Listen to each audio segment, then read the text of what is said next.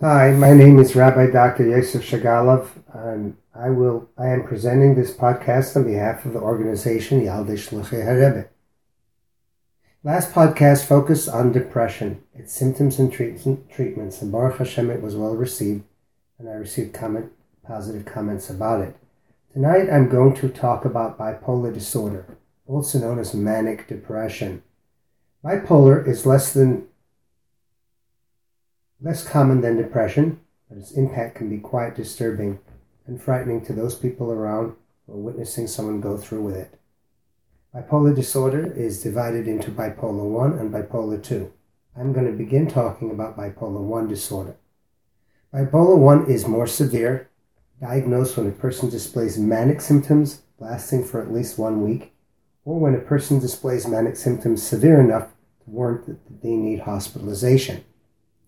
A manic episode is a period of persistent elevated mood, meaning the person feels unusually positive or happy, or persistent expansive mood, meaning person feeling unrestrained, unrestra- having unrestrained or uncontrolled mood, or irritable mood, meaning they're easily bothered, easily frustrated, or having a quick trigger to get angry, being over- overly sensitive.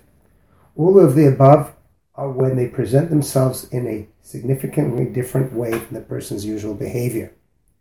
Typical behaviors associated with manic mood are also increased self esteem, showing less concern about one, other people's opinion, uh, taking on projects or goal jobs or goals which are usually out of character for the person, feelings of grandiosity, having an exaggerated belief in one's importance and one's abilities, again, way beyond what is typical for that person. Other symptoms are not needing as much sleep as usual, increased talkativeness, racing thoughts or flights of ideas where it feels like the mind won't shut off, making it hard to fall asleep. Distractibility, despite of all, all the extra energy, the person doesn't seem able to remain focused on any one thing long enough to see it through. Or increased activity, for example, cleaning the entire house, uh, learning for 10 hours straight, or taking on a job for hours at a time without needing a stop in a way which is not typical for this individual. And finally, increase in risky behavior or increase in behavior which is not typically appropriate for this person, but the person doesn't seem to care or be concerned about the possible consequences. Often, when a person is manic, the thoughts can be so unrealistic that the person sounds delusional or the person appears that they have lost touch with reality. Some people, when manic, will engage in such bizarre behavior without realizing what they're doing, running this through the street not dressed properly, proclaiming that they have found a way to bring Mashiach, they believe they're destined for greatness, or that they have some connections with great people out there, which are not really true. Often their conversations are filled with extremely big ideas with not much substance to back up their plans, when asked about how they will achieve their grand ideas, they are often unable to give specifics, just assurances that they will be able to achieve it. These moods, these manic moods, can last from days to weeks and can cause much distress to those people around them, to family members, and to friends worried about them and their sanity. Sometimes their behavior can be so bizarre that hospitalization is the only option to help them stabilize. It takes only one episode of mania for at least a week, or for the person to be hospitalized to be diagnosed with bipolar 1 disorder. What is the typical course of this disorder? In rare cases, individuals may go through one manic episode in their life and, and luckily may never experience it again. However, in most cases, people who have experienced one extreme manic episode are likely to experience it again. Sometimes it may happen a few months later, sometimes a few years later. Some individuals tend to experience the manic episode for a few days, others will experience the manic mood for weeks or even months at a time, causing a lot of grief and frustration to people around them.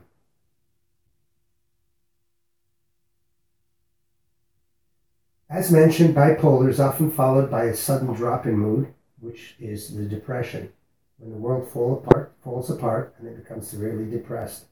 Thus the name bipolar, meaning the opposite end of the mood spectrum. Bipolar, meaning two sides of the same mood, which would be manic on one side, depression on the other.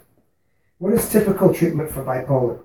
The disorder is often first noticed because of the person engaging in some, in some bizarre behavior which draws the attention of others, which may sometimes end them in the hospital. Hospital hospitalization for people with acute mania is sometimes the only way to stabilize them. Typical hospital stay can be from overnight to two weeks, in some cases even longer.